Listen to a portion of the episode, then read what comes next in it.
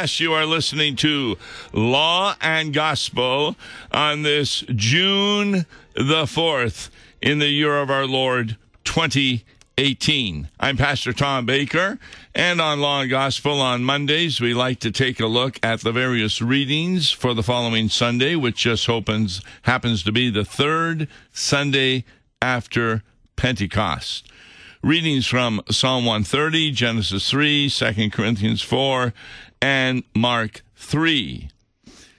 We find something very interesting. I'm just going to read it and then we'll talk about it. Jesus is talking to people, and the crowd was sitting around him, and they said to him, Your mother and your brothers are outside seeking you. And he answered them, Who are my mother and my brothers? And looking around at those who sat around him, he said, Here are my mother and my brothers. For whoever does the will of God, he is my brother and sister and mother. Wow, how are you going to understand that particular Bible verse? I'll tell you that uh, Lutherans have often used it uh, to show that Mary was not sinless. Because if she was sinless, he would not have excluded her from those who were sitting around him. It, it kind of reminds you of the Mary and Martha incident. Remember where Martha is busy cooking and gets mad at Jesus for not caring that Mary isn't helping her. It's a good example where who is really the true believer, namely the one sitting and listening to Jesus. Is that how we can understand this particular Bible verse? We only can understand a Bible verse if we use the interpretation of Scripture interprets Scripture. Is it really that wrong that Mary and his brothers are outside seeking him, asking him to come on out? Maybe that's not such a bad deal. Uh, maybe they're wanting to eat. In fact, the very first verse in the text for this Sunday, Mark 3, verse 20, says, He went home and the crowd gathered again, so they could not even eat. Well, maybe his mother and brothers are concerned about the meal that they had prepared. And they're calling Jesus, It's dinner time. Now, if that were true, why would Jesus say, Those who are sitting here are my mother and my brothers? For whoever does the will of God, he is my brother and sister and mother. That, that certainly seems to give the indication that the family of Jesus, including the mother, is not doing the will of God here. Now, how can we understand that? Well, Scripture interprets Scripture. And so we have to go back to verse 20 and 21 to see exactly what the problem is. Remember, he went home, crowds gathered, they could not even eat. So you would say, well, maybe they were just calling him to eat, dinner's ready. But listen to verse 21. And when his family heard it, they went out to seize him for they were saying, He is out of his mind. Now, we do know that the family of Jesus had a real hard time in coming to grips that he is the Messiah. And you can understand that. Well, what if somebody came up to you and said, You know, your brother uh, that was in the family, he's the promised Messiah, he is God himself. Wow. Joseph had to have a dream from an angel to explain the pregnancy of Mary. Now, he was given faith to believe that, and therefore they went to Bethlehem to have the child. But what, what I find interesting here is that Mary is not excluded from the family. He is out of his mind. In fact, they aren't the only ones saying he is out of his mind. Listen to verse 22. And the scribes who came down from Jerusalem were saying, He is possessed by Beelzebul, and by the prince of demons he casts out the demons. So they definitely think he's part of the demonic. Well, that's not unusual because many of the Jewish leaders were really afraid of Jesus with his talk about forgiveness of sins for tax collectors and prostitutes, and especially when he refers to some of the leaders as having as their father the devil himself. We, we talked about that on Friday. So, what we're talking about here is this is Satan. He is a forerunner of Satan, or he is a messenger of Satan. And that's why Jesus then goes into this uh, discussion. He says, How can Satan cast out Satan? If a kingdom is divided against itself, that kingdom cannot stand. And if Satan has risen up against himself and is divided, he cannot stand, but is coming to an end. He, he then gives this analogy No one can enter a strong man's house and plunder his goods unless he first binds the strong man. Then indeed he may plunder his house. What's Jesus talking about here? When we are born, we are in the kingdom of Satan. We have original sin. Everything is out of self interest. For Jesus to redeem us, he first has to bind Satan. And he does a very good job of that. Remember, in the wilderness, Satan provides him with three temptations at least, and Jesus overcomes every one of them. That's how you bind the strong man and then plunder his goods. And what are the goods of Satan? The people who follow him, his kingdom of unbelievers. How does Jesus steal those people from Satan?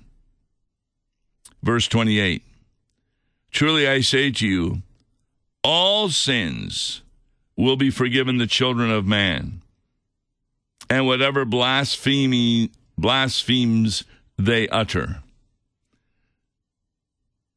This happened at the cross. Father, forgive them, for they know not what they do. This is really an important understanding when we talk about the distinctions of theology. This is universal justification, where every person's sins have been forgiven. In fact, there's only one sin that's unforgivable. And Jesus goes right into it in verse 29. But whoever blasphemes against the Holy Spirit never has forgiveness, but is guilty of an eternal sin. For they were saying he has an unclean spirit. What does that mean?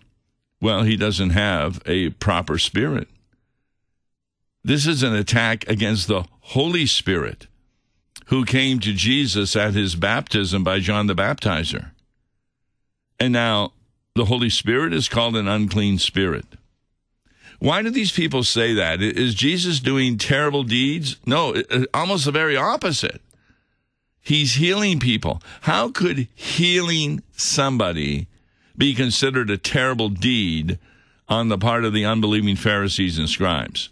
Very simple. They believed in a God of justice. He gives you what you deserve. Therefore, if you are lame or blind or mute or deaf, you deserve it. Remember in John chapter 9, Jesus and the disciples uh, confront this man born blind. And what do the disciples say? Who sinned, this man or his parents, that he was born blind? That, that's the kind of theology that was taught in Judaism at that time, by and large. That you get what you deserve. And that's why the Pharisees in that one parable, he thanks God he's not like that tax collector, not getting what the tax collector deserves. Why? Because he fasts, he tithes, he, he looks to the ceremonial laws, and in obedience to them, he thinks he's therefore meriting his way to heaven. This is at the basis of every false religion salvation by works. You can find it in every religion except in Christianity. It's a huge difference. And yet, I would say the vast majority of people in the United States still don't understand this, even those who are Christians something goes wrong in their life and they'll complain to God, What did I do to deserve this? We call that living under the law, where you think, You don't deserve this. You've been good. You've been going to church. Maybe you're an officer at church, maybe a Sunday school teacher. You're bringing your children up, uh, reading them the Bible, taking them to Sunday school, etc., etc. I don't deserve this kind of treatment from God. Now, we, we need to put all this in context. Here is his mother, his brothers, his sisters, and, and, of course, there is some discussion as to whether or not these are brothers and sisters from the marriage of Joseph and Mary or a previous marriage of Joseph where he had children. Um, for our purposes, it's not important to decide that conclusion because even at times cousins were referred to as brothers and sisters. The fact is, it's very clear, according to verse 21, and when his family heard it, they went out to seize him, for they were saying he is out of his mind. Why would they say this? Because that's what the scribes were saying who were coming from Jerusalem. He is possessed by Beelzebub. And they were saying he has an unclean spirit, according to verse 30. How would you like to be a member of the family of Jesus and hearing this about your brother? I think you too would be, come on out here, stop talking. You're embarrassing the whole family. And the crowd was sitting around him. Now, these were the ones listening to his teaching. Your mother and your brothers are outside seeking you. And he answered them, Who are my mother and my brothers? And looking around at those who were seated around him, because if they were seated around him, they were in a teachable moment. Here are my mother and my brothers. For whoever does the will of God, he is my brother and sister and mother. Now, what does Jesus mean by whoever does the will of God? Does that mean never sinning? That would be doing the will of God. But no, there are too many other passages in the Bible that show that human beings can never stop from sinning. So, what is the will of God? In regard to Jesus. The Bible is very clear. The will of God is that you would trust in Him for your salvation. And there's no doubt that there were those who did. Remember Simeon and Anna in the temple? Simeon even talked about that a sword would be piercing Mary, referring to the crucifixion.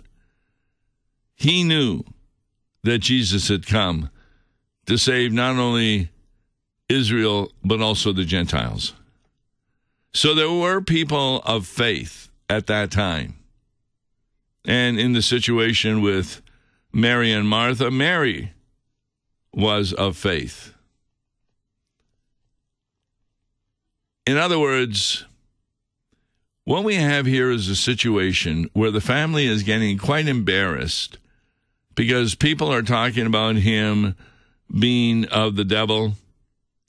saying that he has another unclean spirit. I think you would want to protect your family also. This is why Mary talks about after she is visiting Elizabeth that Jesus is her Savior.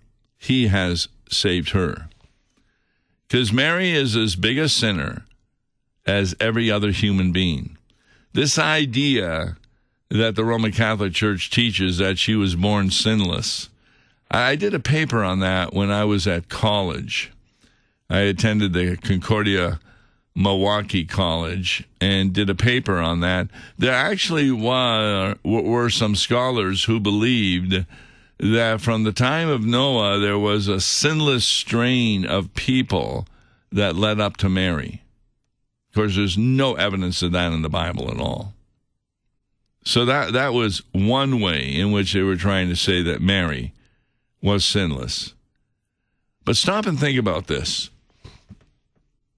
Let's compare the birth of Jesus to the birth of Mary, assuming that she was born sinless.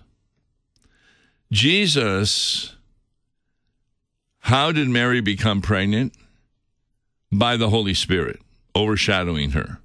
That's what Gabriel tells her. But Mary was sinful. So that was a miracle that out of sinful Mary and the sinless Holy Spirit, Jesus would be sinless. That's very clear. But would you not think that the birth of Mary was even a greater miracle? Because both her father and her mother, Mary's, were sinners. And yet she was born sinless. This is a greater miracle than the miracle of Jesus. Because he only had one sinful human being, Mary had two. Well, why do they say this? They, they want her to be sinless because they also believe in something else that's not in the Bible. It's called the Assumption of the Virgin Mary.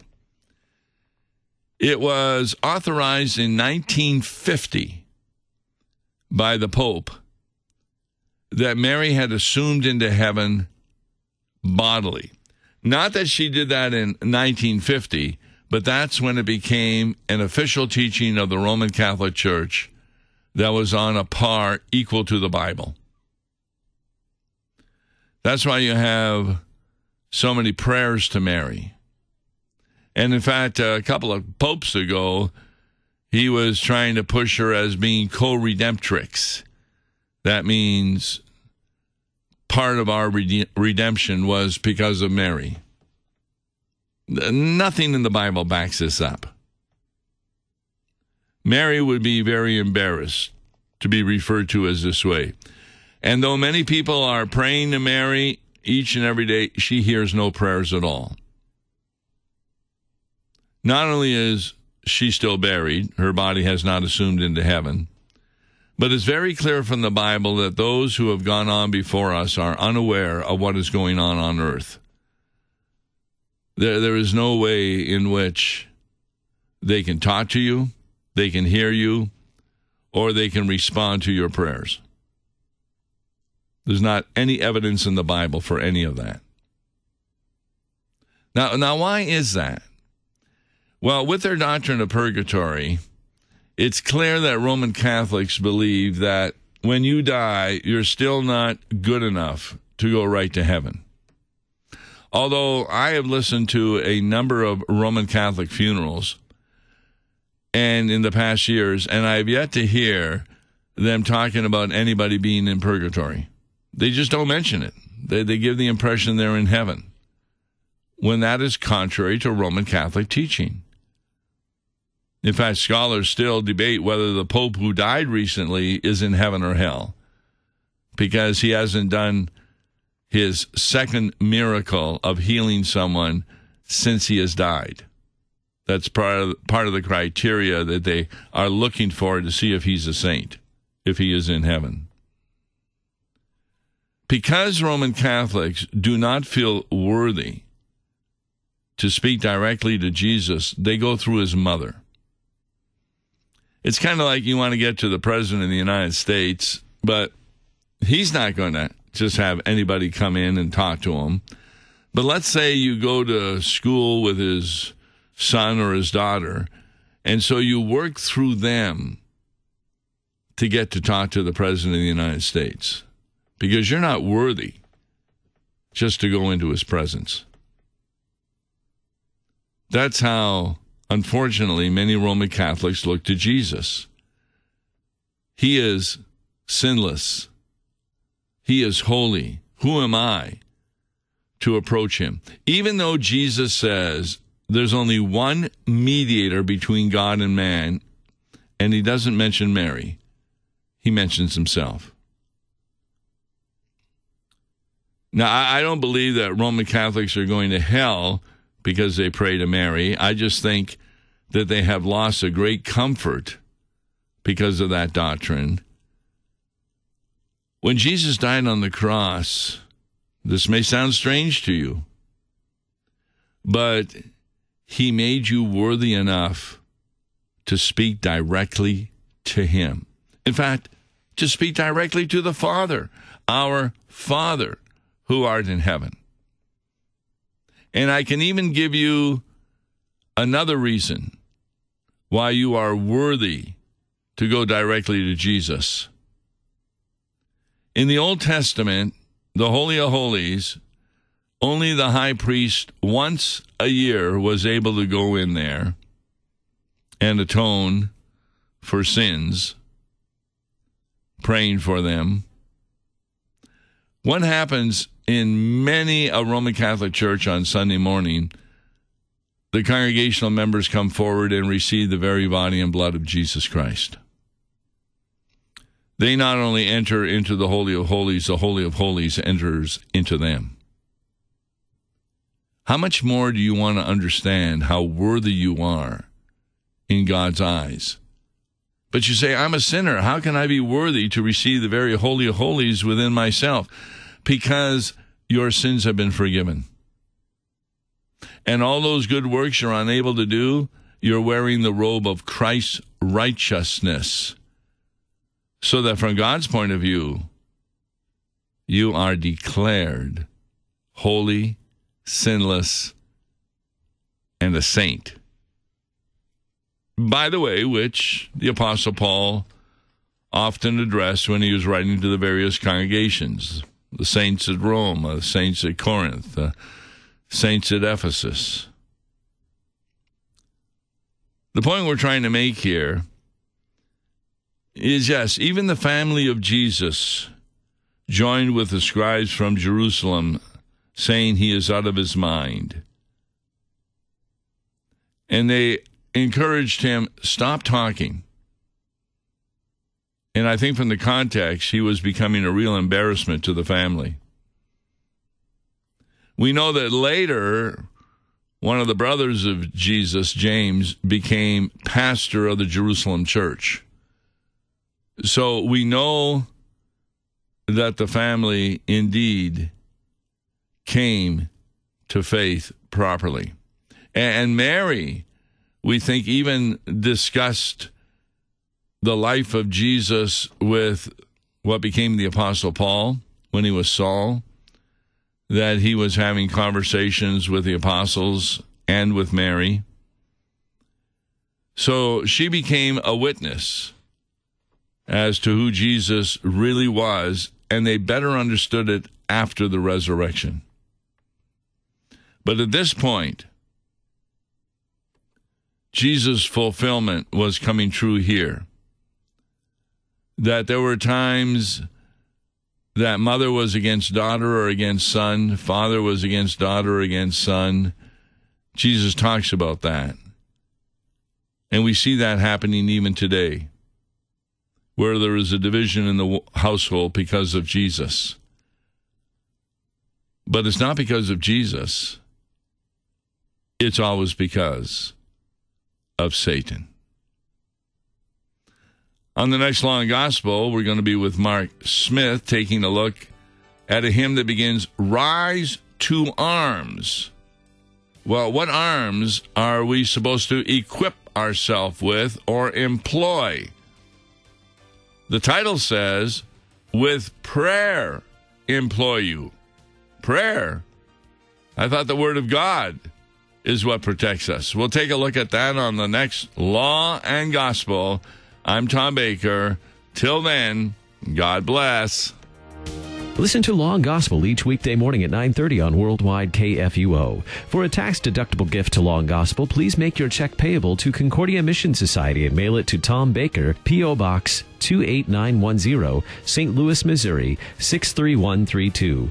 To give online, visit lawandgospel101.com or call toll-free 1-877-267-1962. Views and opinions expressed on Worldwide KFUO may not represent the official position of the management or ownership of KFUO, the Lutheran Church Missouri Synod. If you'd like to comment on programs or topics heard on Worldwide KFUO, write us at KFUO, 1333 South Kirkwood Road, St. Louis, Missouri 63122. You can also leave a question or comment on our comment line at 314-996-1542. We are the messenger of good news, Worldwide KFUO. Thy strong word bespeaks us righteous, bright with thine own holiness. What an unspeakable blessing to be able to open the scriptures together every single day and spend time listening, pondering, and proclaiming what they unfailingly reveal God's great love for you and me in Jesus. Thy Strong Word, weekday mornings at 11 on Worldwide KFUO. Underwritten by Lutheran Heritage Foundation, lhfmissions.org. Hi, this is Bart Day, President and CEO of Lutheran Church Extension Fund. Every day, our Lutheran schools reach out to children and families with the love of Jesus. Our schools are a rich and vital component of the church, and in fact, they are the single greatest ministry we share that can shape the future growth and expansion of the Synod. And so, whether it's a customized loan to fit your school's particular needs or help living out your ministry's God given purpose, we want to help your ministry flourish and grow. So, visit us at lcef.org to learn more.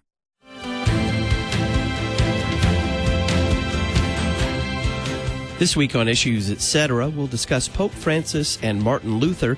With Dr. Carl Trueman we'll have Pastor Bryan Wolfmueller introduce us to the book of Job, and we'll be broadcasting live from the Issues Etc. Making the Case conference, talking with Craig Parton, author of our Issues Etc. Book of the Month, Religion on Trial.